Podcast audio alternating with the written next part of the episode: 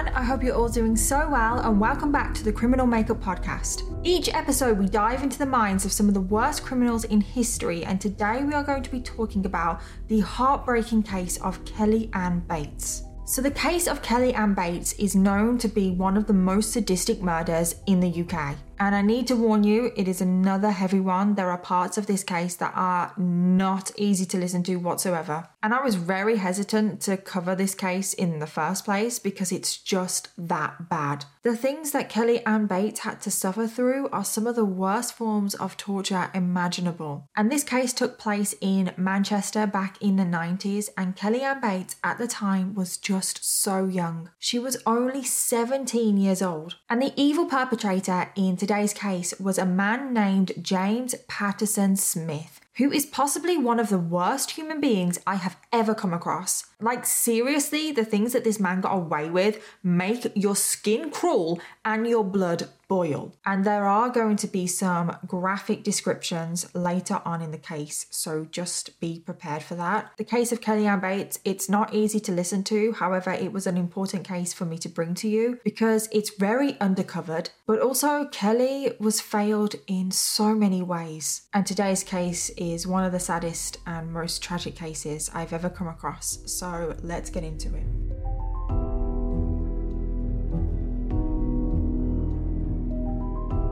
So, James Patterson Smith, his exact birthday is not known. We do know that he was born in the late 40s, though, and he lived and I assume grew up in a place called Gorton, which is just outside of Manchester in the UK. And this is actually where the majority of today's case takes place. Now, something that is just really frustrating is that we don't know anything about James's childhood his upbringing, his life experiences, really. We don't know anything. And that is just so frustrating to me because you guys know I like to dive into the backgrounds. I like to see what the hell happened. Where did things go wrong? What could possibly have led to this person committing horrific acts? And James Patterson Smith, like I said in the intro, is possibly one of the most evil people I've ever come across. So I am interested to know what the hell happened in his life to possibly explain, even though there is no explaining what he did, but we don't know anything. We don't, which is just infuriating. But we do start to get to know a little bit more about his life when he becomes an adult. So at the age of 22, which was in 1970, James does get married to a woman whose name we do not know. Now, at first, this marriage, this relationship was all great because that is what James would do. He would start off relationships and he would be really charming, he would be really attentive, he would be perfect. He would lure you in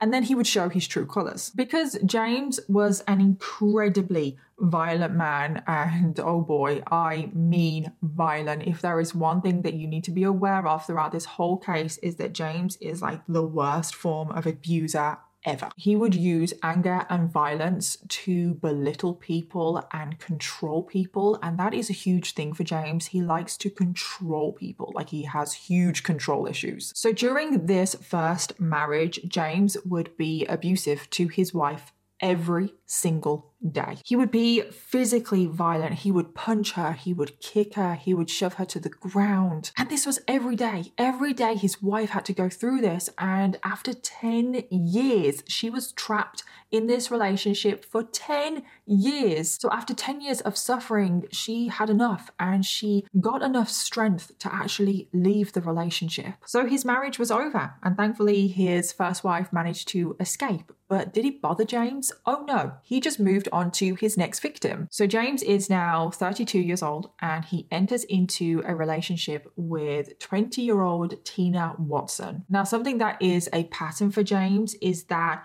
the women that he would go after gradually got younger and younger. So obviously he's 32, she's 20, that's 12 years. That's that is a big age difference, but it's nothing concerning, especially given their ages. I mean, 20 is still very young, but it's not like that significant, if you know what I mean, but they get younger. So, this next relationship with Tina, she had to suffer through the same things that his first wife did. He would be physically abusive to her every single day. He would beat her, kick her, punch her. Tina has spoken out about this relationship and she has said that she was, quote, his punching bag. And she suffered through this for two years. Every single day she had to go through this. He would smack her in the face. He would get objects and whack her over the head. He would kick her in her shins. He even one time picked up an ashtray and hit it over her head. But that wasn't all because there was one time where James tried to drown Tina in the bath. Now, I don't know if he tried to do this to his first wife, I don't know, but I wouldn't be surprised. He definitely likes to drown people in a bath. I will just say that now. So one day, Tina was just in the bath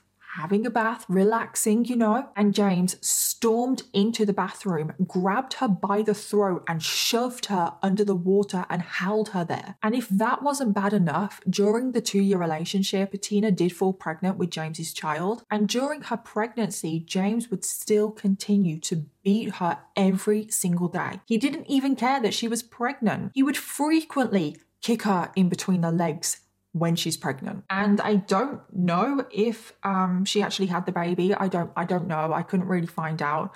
Um, but it's just absolutely horrific. This man is the worst. So that relationship lasted for about two years until Tina finally got the strength to also leave James, thank God. But again, this didn't bother James because he would just move on to his next victim. So James is currently 34 years old after that second relationship ended. And this is when he entered into a relationship, and I can't even believe I'm using that word, um, he entered into a relationship with a 15 year old girl. See, this is what I'm saying. His victims, the women, the girls that he would go after, they are getting younger every time. And that is no coincidence. Oh, no, no, because the younger someone is, the more vulnerable they are, the more naive they are, the easier they are to control, manipulate, abuse. And James is 34 at this point and he's getting into a relationship with a 15 year old. And we don't know if the relationship between James and this 15 year old was sexual. Um, but if it was, the age of consent in the UK is 16. So it doesn't even matter if this 15 year old girl consented.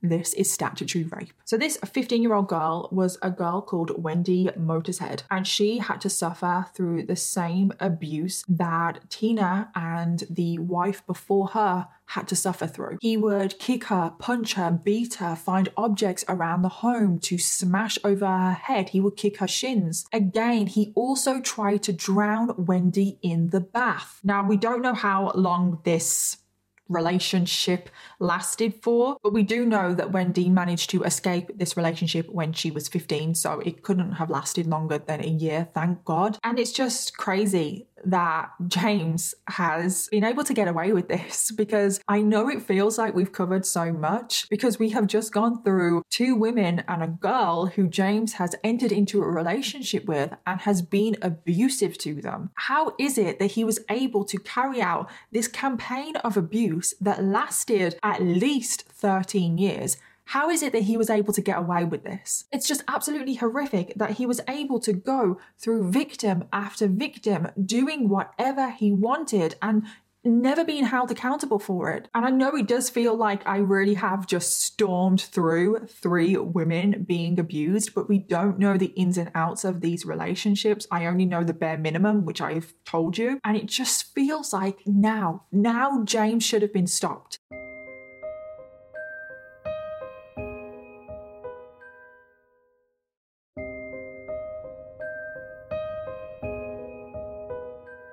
So James is now in his late 30s, and this is another point in his life where we don't really know what he's up to, which is really frustrating. I do know that he is unemployed. We also know that at some point James moved into a semi-detached two-bedroom house on Furnival Road in Manchester, and this is actually very significant because this house on Furnival Road would eventually become James's house of horrors. So we now skip to 1993 and James is currently 46 years old. And now we get to pretty much where the main events, the main tragic events of today's case takes place because when James Patterson Smith was 46 years old, he met 14 year old Kelly Anne Bates. Kelly Ann Bates was born on the 18th of May 1978 and she grew up in a village called Mottram, which is just outside of Manchester in the UK. Now, it was here where Kelly lived with her two parents, Margaret and Tommy, and her two brothers. Growing up, Kelly was described as a kind, loving, very confident, very independent girl. She was incredibly outgoing and she loved socializing with other people. She was really into sports. She actually played on the hockey team. She just seemed to be the kind of child that was up for anything. She would get stuck into anything. She always had so much energy. And most notably, Kelly from a very young age was described as mature, very mature for her age. And obviously, I've already said she was very independent. Kelly was always hanging out with older kids, like the other kids that were on her hockey team were older. Sometimes they were even adults. She was just used to spending time with adults, with older people. And she was very headstrong. She felt like she was independent and she loved being independent. And she kind of was eager to start being an adult, really. And because of this, she wanted to get a job. Now, from a very young age, she also knew that she wanted to be a teacher. So she decided to get a job as a babysitter, which made perfect sense because obviously she wanted to be a teacher and any experience with kids was going to be great. So one day, Kelly is babysitting at this person's house. And unfortunately, this is where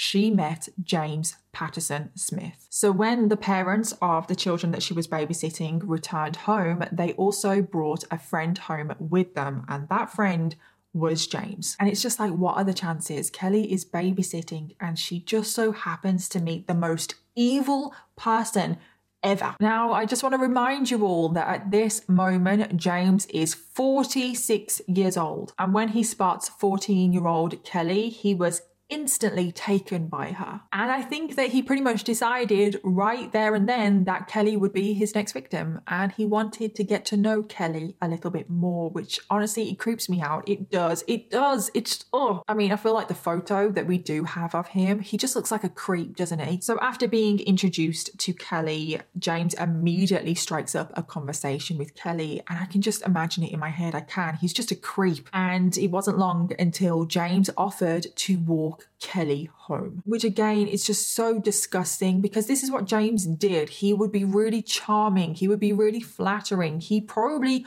complimented Kelly, made her feel confident and good about herself. Because that's what abusers do. They don't show you their true side until they have you under their spell. And Kelly, she has no idea. She is 14. She is very naive. Even though she thinks that she's very independent and very mature, she is still 14. She hasn't got a clue. And to be honest, it doesn't matter your age. No one would have a clue what James Patterson Smith had in mind. So Kelly agrees to be walked home by this evil man. And by the end of the walk, when James eventually walks her back to her home, he has managed to convince her to meet up with him again. So, following the first meeting and James walking Kelly home, they start to meet up more regularly. James started to turn up outside of the school gates. It's just crazy. And he would turn up every day and he would walk Kelly home from school. Now, in Kelly's mind, she probably thinks, oh, this is charming. But James knows exactly what he is doing. He does. He is 46 and she is 14. And again, he is slowly reeling her into his world. And this is grooming. This is 100% grooming. And every time they would meet up, or every time he would walk her home from school, he would be a little bit more demanding, a little bit more controlling. He always wanted more. He was always trying to push the boundaries, see how far he could push Kelly, see how much control he had over her. He was trying to spend as much time as physically possible with Kelly. And this is not in a caring way, this is in a controlling way. And in the end, it wasn't long until Kelly was actually going to James's house and spending a decent amount of time there. Now, there was one very important thing that James would say to Kelly over and over again, and that was, You cannot tell your parents about us. I mean, of course, he didn't want her to tell her parents about him because he's 46. He is breaking the law. I don't care what anyone says. He made sure that Kelly kept his dirty little secret. But there was one problem. Kelly was spending a lot of time out of her family home, and her parents were starting to think, where the hell are you going?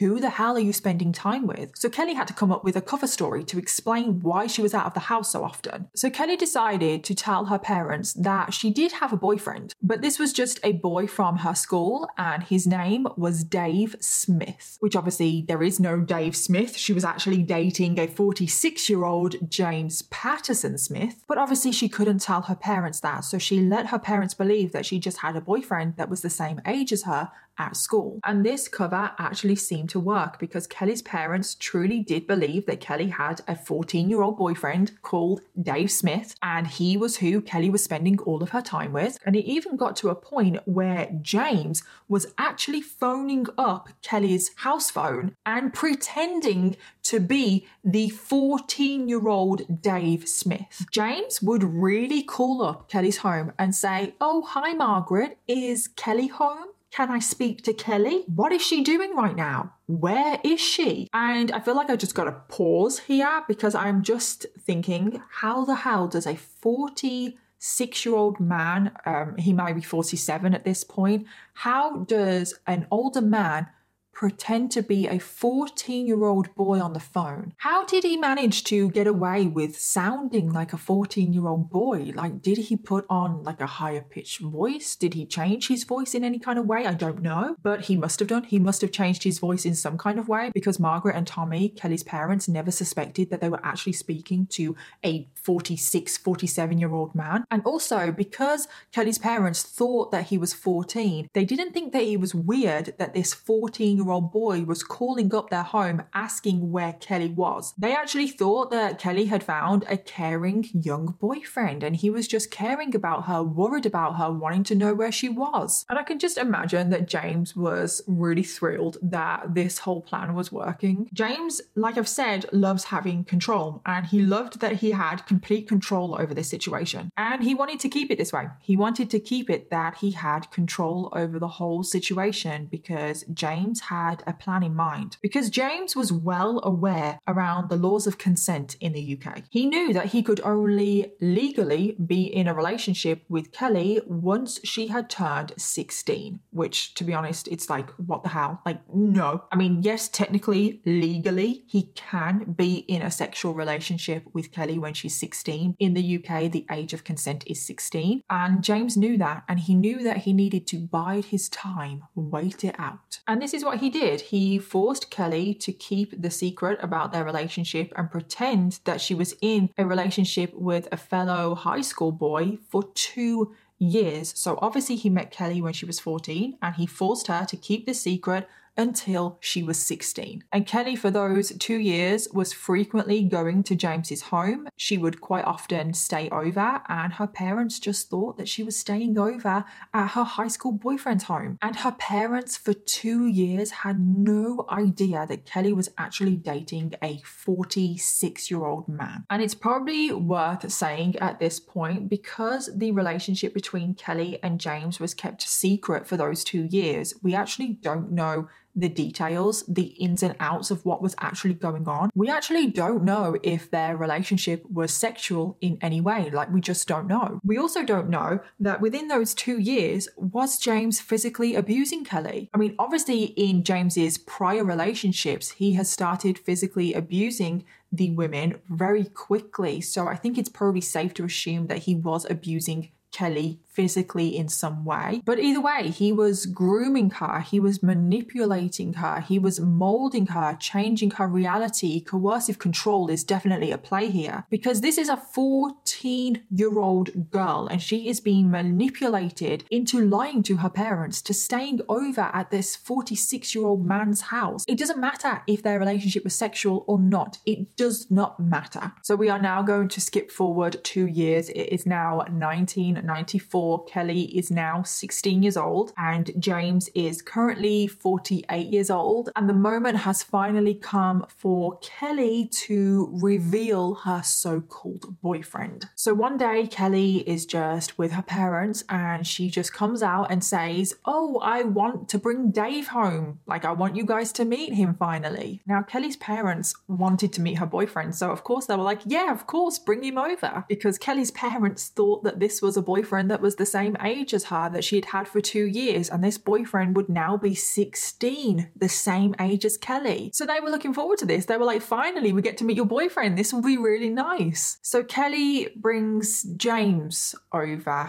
Um, but obviously, remember that her parents think that his name is Dave. So Kelly brings James over to the house. Now, her parents are not there when Kelly arrives at the home. So Kelly and James spend some time in the home. Kelly shows James around. She's probably showing James her childhood bedroom, which is just creepy. That gives me the creeps. And it wasn't too long until Kelly's parents returned home. Now, Kelly starts walking down the stairs and she's like, Hi, mom. Hi, Dad. My boyfriend Dave is here. And her parents are stood at the bottom of the stairs, and James, Dave, starts to make his way down the stairs. Now, they were expecting a 16 year old boy, but what they saw was a 48 year old man. They were absolutely shocked to their core. I cannot even imagine what it would have been like to be Kelly's parents in that moment to see a full grown ass man walking down the stairs when you think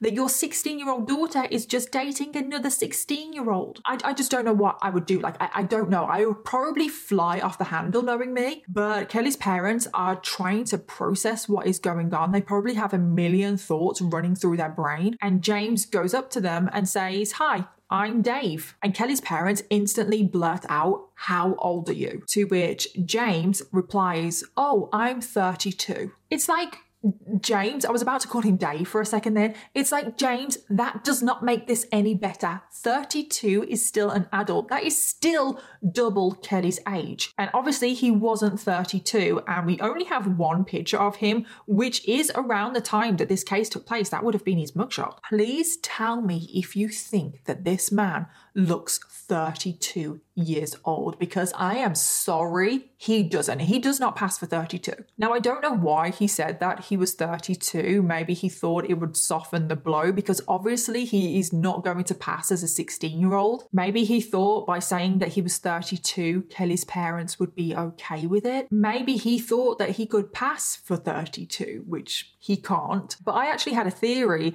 as to why and how he came up with the age 32. Now, this is just a theory of mine. I didn't see it anywhere and it's probably not true. Kelly is 16 and James is 48. That is a 32 year difference. And James would be very aware of that number 32 because of their age difference. So I thought maybe that's why he said 32 because that number was in his mind. And when Kelly's parents asked him, How old are you? because that number was in his brain, he just said, Oh, I'm 32. Now, I don't know, that's probably not true, but I just tried to think of a reason why he said 32 because he definitely does not look and could not pass for a 32 year old. But Kelly's parents believe at least I think they did, that he was 32 years old, but even still, this absolutely horrified them. And Kelly's mom, Margaret, has said that in that exact moment, she wanted to run to the kitchen and grab a knife and stab this grown ass man in the back. And given what this man goes on to do to her daughter, she would actually regret not doing this in that moment. But she kept her cool, and Kelly's dad kept his cool as well, and James just walked out of the house. So, after this initial meeting, Kelly's parents get some time alone with Kelly and they immediately confront her and they say, What are you thinking? What the hell is going on? Who is this man? This man is twice your age. Kelly, you need to stay away from him. But sadly for Margaret and Tommy, Kelly didn't see it like this. She didn't see that this older man was taking advantage advantage of her. She thought that she knew best in this situation. Kelly expressed to her parents that she wanted to be with Dave and that there was nothing that her parents could do to stop her. And this would just be heartbreaking for any parent to hear. And we don't know Kelly's mindset in all of this, but I think we can safely assume that James has brainwashed her. He has complete control over her. And Kelly probably genuinely believes that James cares about her, probably even loves her. James wants the best for her. So, in Kelly's mind, why shouldn't she be with James? She refused, flat out refused to let her parents stop her from seeing James. And over the next few months, Kelly would disappear for hours on end, if not days,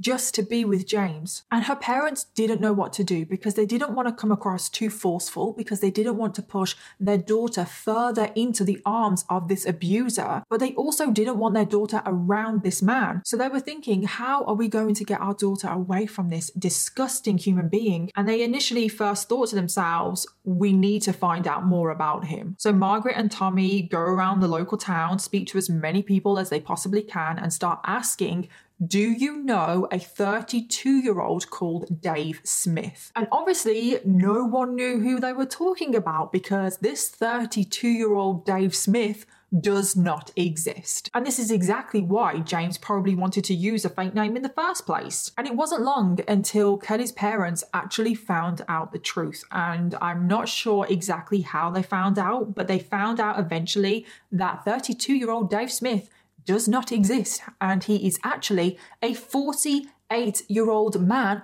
called James Patterson Smith. So they find out that he's lying about his name, but more importantly, he's lying about his age. He's not 32, he's actually 48. And this was just one year older than Kelly's own father. And like I said earlier, they didn't know what to do. They didn't want to be too forceful. They didn't want to push Kelly further into his arms and lose her forever. And they had also raised Kelly to be independent, strong minded. And they were just really hoping that Kelly would come to her senses, that she would wake up and make the decision herself to get away from him. And also, there is a reason why James kept their relationship secret until Kelly was 16, because now she is 16, she is at the age of consent in the UK. Right now, there's not really much anyone can do to prevent this relationship. But unfortunately, it's about to get so much worse. So the months roll by, and the next significant thing in this case happens because James is now abusing Kelly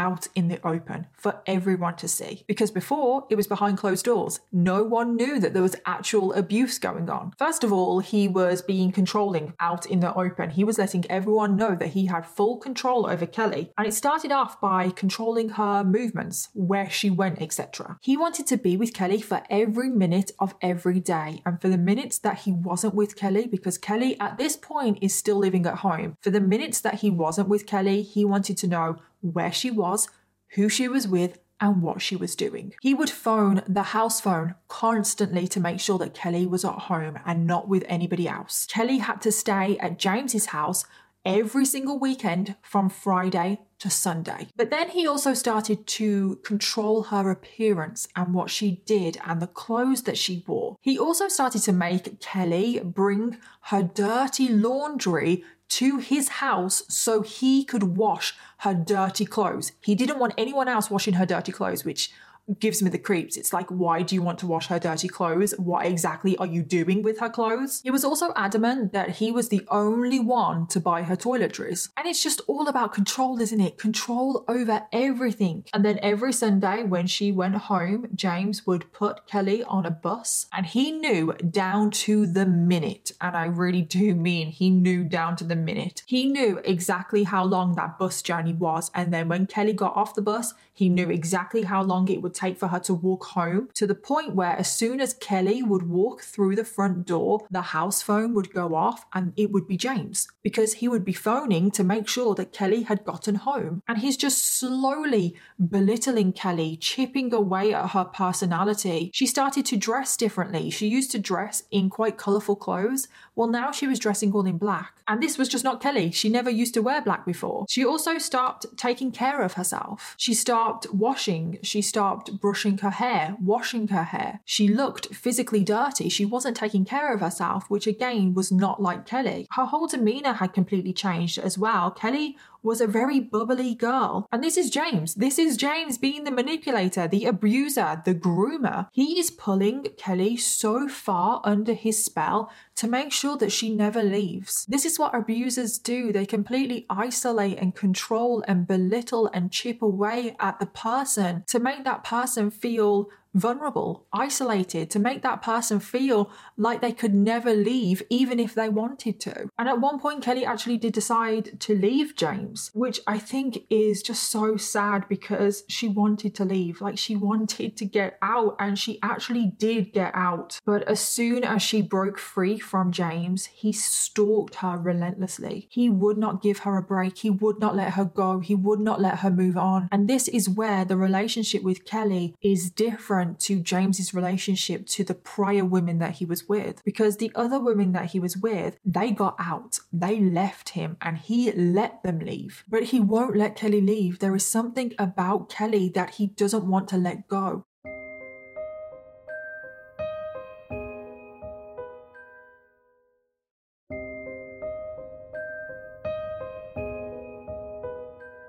It wasn't long until Kelly was back under his grip. Even more time passes, and Kelly's parents feel absolutely powerless. They feel like they're watching their daughter disappear. They could see what James was doing to Kelly and they really wanted to get Kelly away from him. And this is when Margaret, Kelly's mom, decided to give Kelly an ultimatum. She said to Kelly that she can't take this anymore. She can't take seeing this man destroy her daughter. So Margaret said to Kelly, You either live by my rules and you leave James or you leave. Now, of course, Margaret did not mean this ultimatum. She was really just hoping that it would wake her daughter up, see some sense. But unfortunately, it had the opposite effect because just a few days later, Margaret returned from home and Kelly was up in her bedroom and Kelly was packing her bags. And Margaret was just like, Kelly, what the hell are you doing? I didn't mean the ultimatum. Of course, I don't want you to leave. I was just hoping that it would wake you up. Please don't leave But the fact that Kelly was packing her bags wasn't actually the biggest problem because Kelly had her back to her mom. And all of a sudden, Kelly turned around to talk to her mom,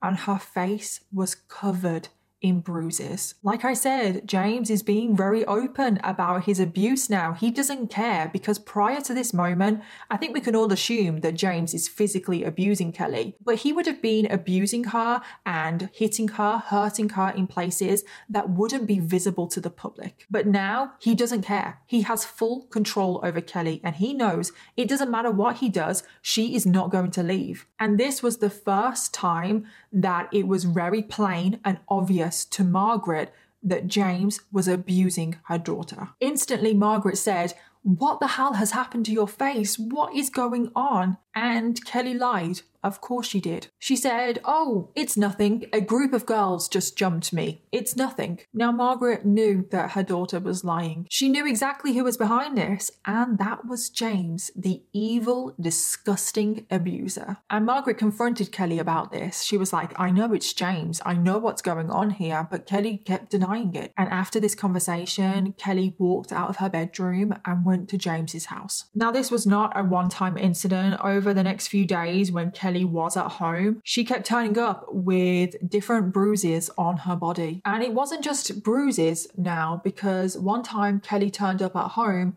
with bite marks on her. Oh, yes, you heard that right. Bite marks. He is now biting Kelly. But Kelly flat out denied that it was even a bite mark, even though you could see the dental imprint. She actually said that she had fallen over and she had hurt herself on some wire fencing. Again, she is lying to protect her abuser, which is definitely not uncommon. Again, Margaret wasn't buying the story that she had fallen into a wire fence, and she knew that she had to do something. Something had to be done to help her daughter. So she called up the local domestic violence unit. She even called up social services, and she even called the police. But according to Margaret, they all said the same thing. Because Kelly was 16, there was nothing they could do. Social services could not interfere in the relationship because Kelly was over 16, and also because no one could prove where the bruises and the bite marks came from, and Kelly wasn't herself going to come forward and blame James. The police, they couldn't do anything either. And when I heard that, um, it infuriated me to my core because I was just like, what the hell? She is 16. She is a child. Why is no one doing anything? So I did a bit of digging. I did. I put my lawyer hat on. I'm not a lawyer, just want to make that clear, but I do have a law degree. But I wanted to do some digging because I'm just not buying this. I'm not buying the fact that just because she's 16, no one can do anything. I'm not buying it. I wanted to see what social services, the police, any kind of authority, what were they obliged to do? What could they have done? And from what I found, I feel like they could have helped. I feel like they did have an obligation to help. So, in the UK, according to the Children's Act of 1989, a child is defined as anyone under the age of 18. So, even though the legal age of consent is 16, there is still extra protection given to those that are 16 and 17 because they are legally defined as a child. They are still viewed as children, they are legally children, and therefore they are offered protection because they may still be vulnerable to abusive relationships. And also, through my research, I found a really good quote that I want to read out, and it's quite long, so bear with me. It is recognized that 16 and 17 year olds do not have the range of life experience or the same options available as adults. Relationships between 16 and 17 year old children and adults may not be based on equality of knowledge and power. The wider the age gap, the more likely it is that the young person is is disempowered and susceptible to persuasion, intimidation, abuse, or grooming. And that is exactly what has happened here. Kelly is 16 year old. She is still legally a child. Therefore, she is under protection because she is a child. And it is recognized by law that she is vulnerable and susceptible to abusive relationships. And this is what gets me so infuriated. Like, I feel like I'm getting emotional here because something could have been done. Because that quote that I just read out pretty much sums the exact situation that Kelly is in. James is abusing his position, his power, his knowledge, his life experiences. Kelly is only 16 years old at this point. She is very vulnerable to grooming, to abuse, to this kind of relationship, to this kind of person. So I believe something could have been done. I'm not buying this whole rhetoric that because she was 16, that is the age of consent, nothing could have been done. I'm sorry, but physically abusing somebody is illegal no matter what your age is. But the fact that she is a child, she is under more protection than an adult. And I'm sorry if it feels like I'm getting angry, but I kind of am angry to be honest, because something could have been done. Oh God, oh, I feel like I gotta calm down a bit. So a few more months months pass, and Kelly is now 17, still legally a child, and she's actually just finished high school. She's now studying at college and she's just gotten a part time job. But Kelly gets a factory job and she tells her parents, Margaret and Tommy, that she has to work really late, so she's probably not going to be at home much. And to be honest, I'm sat here now thinking, did Kelly even get a job? Do we actually know that that is true? And I wouldn't be surprised if Kelly lied about that as well, just so she could spend more time with James. But from this point forward, when Kelly gets the job, she barely returns home. And it was at this point that Kelly's parents decided that they needed to do something to stop this. So they managed to track down James's home address and they decide to pay James a visit. So when they arrive at James's home, they start banging on the door. They're both ready for a fight, essentially. And James opens the door and he's all calm, he's charming. I mean, of course he is. He's a master at this. And he sees Margaret and Tommy and he's like, Oh, hi, Margaret. Hi, Tommy. How are you both doing? Come in, why don't you? Do you want a cup of tea? It's just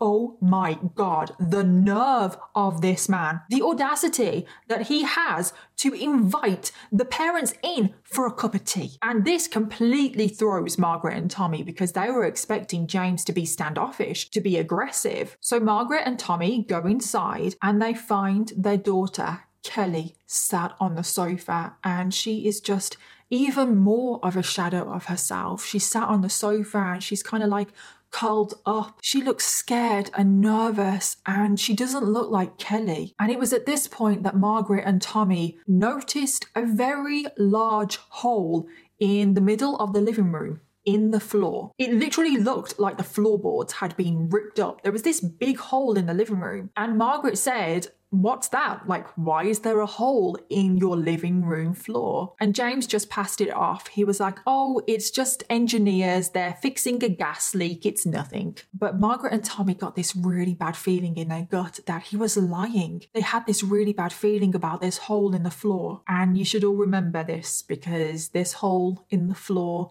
it does come back up. But anyway, Margaret and Tommy sit down on the sofa and they're pleading with Kelly. They're pleading with her to please come home. But unfortunately, once again, Kelly refused. She had been pulled so tightly into James's grasp that she couldn't see what the reality of her world was. There was nothing that her parents could do or say to change her mind. And as much as Margaret and Tommy wanted to grab Kelly and literally drag her from the house, they knew that they couldn't because even if they did do that, they knew that Kelly would just go running back to James at the first opportunity. So Margaret and Tommy ended up leaving and they left Kelly at James's house. And then on the 30th of November 1995, Margaret and Tommy got the news that they had been dreading. Kelly was moving out permanently. But unfortunately, Kelly moving in with James was the worst thing that could have happened to her because we are now, unfortunately, only a few months away from the tragic events of today's case. So now we get to March of 1996, and Kelly had been living with James for like three, four months at this point. And initially, Kelly was allowed to make visits home to visit her parents. So every now and then, Kelly would pop in and see her parents for for like an hour or two. Kelly was also allowed to speak to her parents on the phone regularly, but by the time we get to March,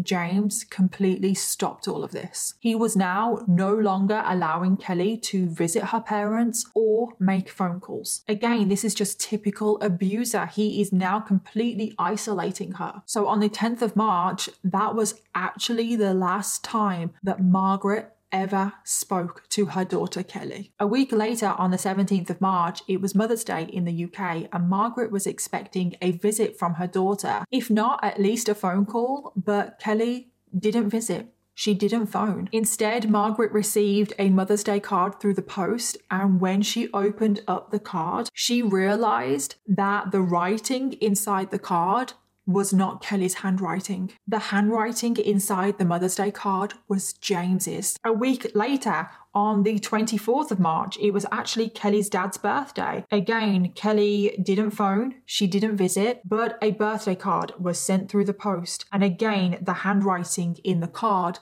was not Kelly's, it was James's. And this made Kelly's parents panic because they were thinking, why is she not writing these cards herself? What is he doing to her? So they call up the police. They tell the police of the possible domestic abuse that is going on in that household and could they keep an eye on the situation? Could they go over and visit? But the police said that they had no motive, no reason to go over to James's house and search it. It's like, I'm sorry, but parents have phoned you and said that their 17 year old child is in a house with a grown ass man. They suspect there is domestic abuse going on, and you don't think that there is motive. I am sorry, but what more motive do you need? If they had gone over, if the police had gone over, if someone had gone over and done something, maybe the tragic events of today's case wouldn't have taken place because at that very moment behind closed doors, the most unimaginable acts, the most unimaginable torture was happening. And I've got to warn you now, going forward, there is going to be very graphic descriptions of torture, of abuse. So, back inside James's house, he had basically taken Kelly prisoner at this point. We know that she's not allowed to see anyone, she's not allowed to make any phone calls, and she's not allowed to leave the house. But once James had completely isolated Kelly and taken her as a prisoner, inside his semi detached two bedroom house. Over the space of the next four to five weeks, from the 10th of March to April 16th, 1996, James Patterson Smith decided to carry out one of the most sadistic campaigns of abuse and torture the UK has ever seen. So, first of all, he needed to make sure that Kelly was unable to escape. He bound her hands, he bound her feet, and every day over those five weeks, Kelly was left tied up. She was either tied to a piece of furniture with a rope around her neck, or she was tied to a radiator by her own hair. On top of being tied up, James would also keep Kelly in the hole in the floor in the middle of the living room, the very hole that Kelly's own parents saw for themselves. Then James decided to withhold food from Kelly, essentially starving her. Now, at the beginning of these five weeks of torture, Kelly weighed approximately eight stone and by the end of it, she only weighed five stone. So, over those four, five weeks, she lost three stone, which was almost half of her body weight. James also withheld water from Kelly, leaving her extremely dehydrated. And once Kelly was left too weak and exhausted to fight back, that is when James proceeded with a series of horrific physical assaults. It started with the abuse that Kelly unfortunately was used to. It started with James's fists. He started beating Kelly every single day. But beating Kelly with his own fists just wasn't good enough anymore. So he decided to look around the house for any sharp object, really, that he could use against Kelly. He first took knives and forks from the kitchen drawer, where he would repeatedly stab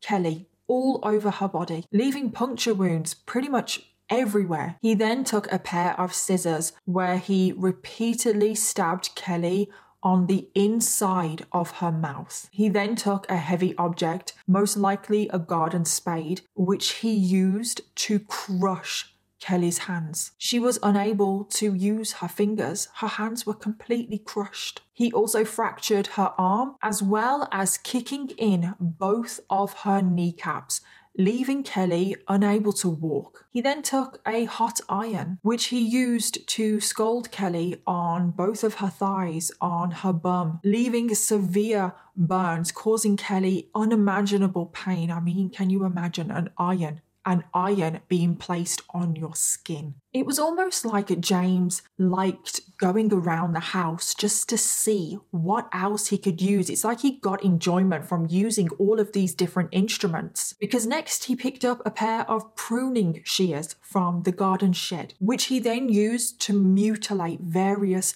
body parts on Kelly, including her ears, her nose, eyebrows, mouth, lips, and her genitalia. And if this wasn't sadistic enough, it's like, oh my God, I cannot believe that these words are leaving my mouth. I really can't.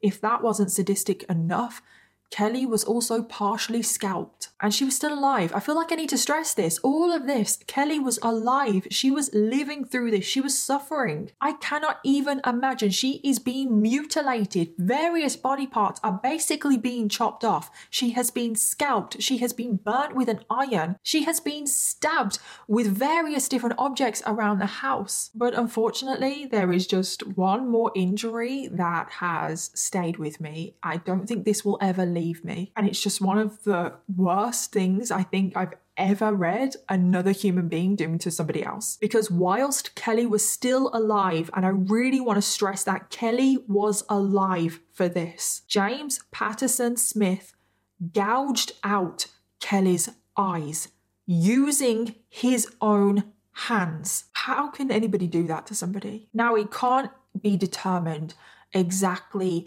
when Kelly's eyes were gouged out because we don't know. But what we do know is that they were gouged out for a minimum of five days, but up to a maximum of three weeks before Kelly died, which means that Kelly could have been living without her eyes for up to three weeks. But to make things even worse, because James was not just satisfied with gouging out her eyes. On numerous occasions, because it could be determined from the wounds and how the wounds were healing, etc. So, on numerous occasions, James also stabbed Kelly in her empty eye sockets. This poor girl, this poor girl, and she is alive throughout all of this. This man is the epitome of evil. And what's just crazy is that this four to five week ordeal that Kelly was going through was happening inside James's home, which was a semi detached house on a normal suburban street in Manchester. There are houses everywhere, there are people everywhere, and it's just crazy to me that no one heard what was going on. There is literally another house attached to James's house, and you're telling me that those neighbors did not hear a single thing. I mean, I'm not blaming the neighbors here because maybe they didn't. Maybe James had Kelly gagged in some kind of way to muffle the sound, and maybe they didn't hear. But it's just crazy to me that he did this in just a normal house on a normal street. And Kelly fought so hard. She really did. She fought for five weeks against this abuse and torture. She survived through so much. She survived through things that the human body should never be put through. And I really wish that things had ended differently for Kelly. I really do. Um, but James only had one thing on his mind, and that was that he wanted to murder Kelly. So, sometime around the 16th of April 1996, we actually don't know the exact date, but James Patterson Smith dragged Kelly up to the bathroom. He ran a bath. He then beat her repeatedly with a shower head, and then he held Kelly's head underneath the water until she very tragically drowned and lost her life. This case being labelled one of the most sadistic murders in the UK, I think is very justified. And just to think about Kelly in that hole in the middle of the living room, and we don't know what that hole looks like, but I feel like we can all imagine what it looked like. It was a hole in the ground. And just the fact that she could have possibly been without her eyesight for three weeks just adds another level of psychological torture. It wasn't just physical torture, it was psychological. The fact that she was kept in this hole, the fact that he was depriving her of her senses. There is a special place in hell waiting for James Patterson Smith. And something that I found surprising, and I hate that I actually did find it surprising, is that there was no evidence of sexual assault. But there was nothing publicly, there was nothing on the autopsy, there was nothing that I could find that would suggest that James also sexually assaulted Kelly. Because I don't know about any of you guys, but I was expecting sexual assault, and I was really surprised when I found none. I don't know if it was me just jumping to conclusions, but just the elements of this case, the fact that there was grooming, there was a power imbalance, there was this older man with this child, normally your mind does go to, oh, okay, they're sexually motivated. There was no evidence, at least I couldn't see any evidence that there was any kind of sexual assault. So it leaves you thinking, what was his motive? Was it literally just power and control to have complete power over somebody? Like, why was he even doing this? I don't get it. What was it about Kelly as well? Because obviously, James has abused many women in his past, but he let all of them go. Like, if they left, he let them leave and he just moved on to the next one. But what was it about Kelly? Why did it escalate to murder? So, on the 16th of April 1996, James now has Kelly's body in his home and he's thinking to himself, how is he going to get away with this? And this is when James thinks that he can outsmart everyone. And he walks himself down to the local police station. Aha, uh-huh, you heard that right. He's handing himself in, but not quite. So he walks into his local police station and he goes to the officer that is on duty and he tells him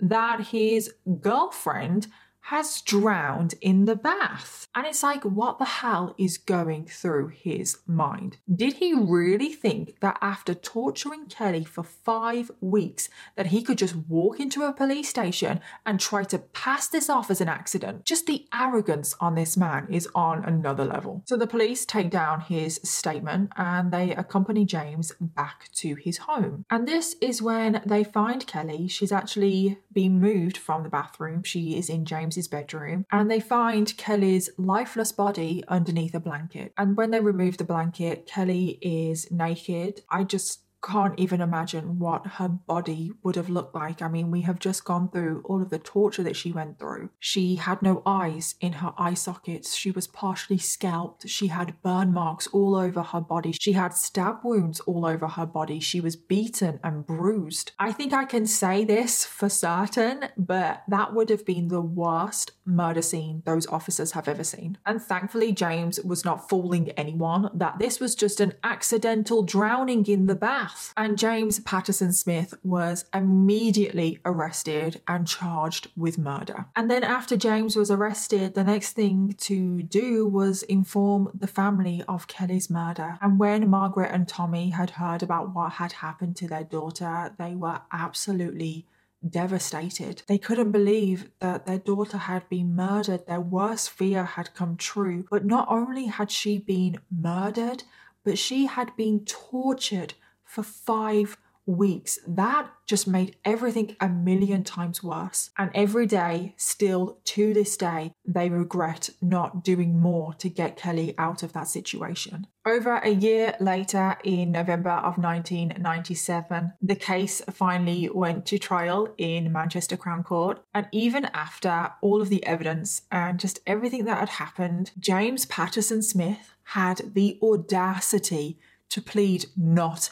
guilty. During the trial, James actually started to say, as his defense, that Kelly was actually asking him to do all of those horrific things to her. Therefore, he can't be held accountable. Kelly wanted it. I'm sorry, but that defense is not going to fly. Pretty much all of those injuries were GBH with intent, and you can't consent to that. Also, he said Kelly had a really bad habit of making her injuries look worse. He also started to come out with nonsense that Kelly would wind him up and that she used to tease him about his dead mother. I'm sorry, can we stick to one defense? Is Kelly asking for it? Did she wind you up? Or was it retaliation? He can't stick to one story. And thankfully, everyone could see through this, and the prosecution were not going to let him get away with it. During the trial, the prosecution called on many witnesses. They actually called on the women that we heard about in the beginning of this story, the women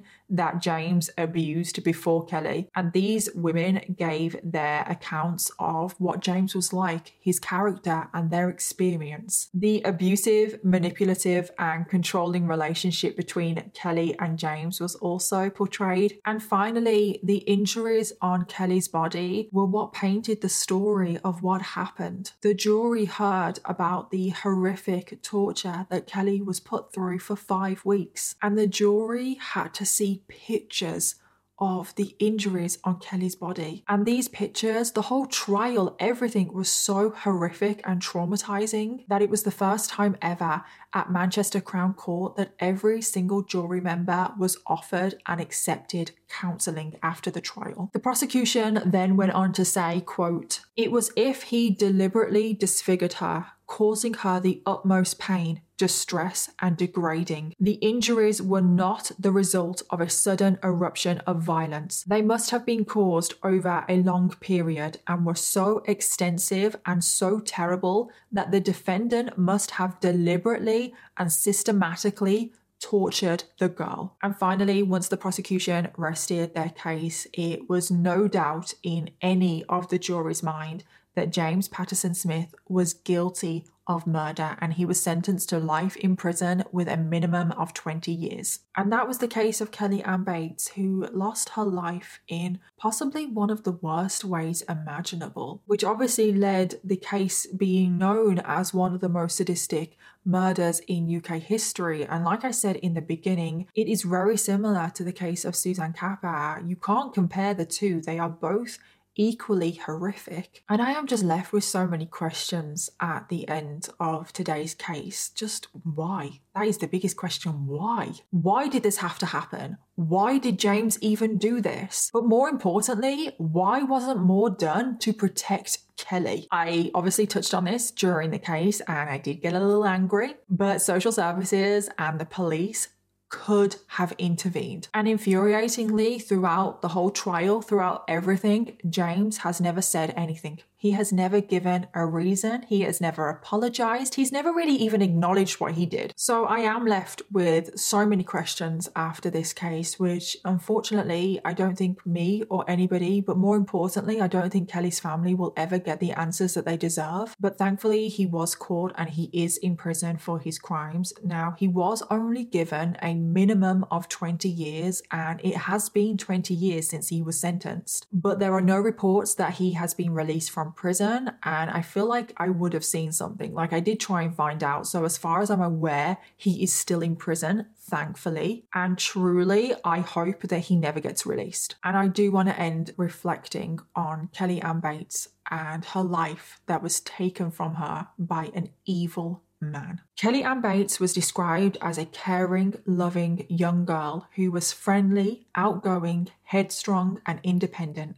She loved spending time playing sports, socializing with friends, and she had dreams of one day becoming a teacher because she loved looking after young children. On the 17th of May 1996, one day before her 18th birthday, Kelly's funeral took place, where hundreds of people from the local town attended before she was then laid to rest in a location with an incredible view overlooking the Peak District. Kelly still had her whole life ahead of her. It was taken from her far too soon, and she was only 17 years old. Kelly should be alive today. She would actually be 44 right now. I wish that she was still here. I wish that she was able to fulfill her dreams of becoming a teacher. And my heart really does go out to Kelly's family, everyone that knew her, because she should still be here. And that brings us to the end of the episode on Kelly Anne Bates, which was just absolutely horrific. And I do have an update on today's case. When I originally recorded this, I said that I wasn't sure if James Patterson Smith was still in prison or not. Well, recent news reports earlier this year have confirmed that he is definitely still behind bars. Thank God that is where he deserves to be. And also, he was recently denied a chance at parole, with the parole board saying that he is just too dangerous. And also, he will continue to be held in a high security prison in isolation because he is also too dangerous to move to an open prison. That is how dangerous James Patterson Smith is. So I am very glad that I am able to confirm that James Patterson Smith, who is now 74 years old, will most likely spend the rest of his life locked up. So, that is definitely some good news that he is not out and about on the streets. Thank God he is still in prison. And thank you so much, everyone, for listening today. I'm really sorry that I brought you that case today because it is a very heartbreaking case, but I'm sure you'll agree that it was a very important one for me to bring to you because Kelly's story needs to be heard. We need to know Kelly and her name. But if you have been affected by any of the themes in this episode, please take the time to look at the description for this episode for some helpful resources. Subscribe or follow to make sure you never miss an episode of The Criminal Makeup. And if you enjoy the show, it would really mean a lot if you could leave a five star review. Special thanks to my producers at Audioboom Studios, and I'll see you all in the next one.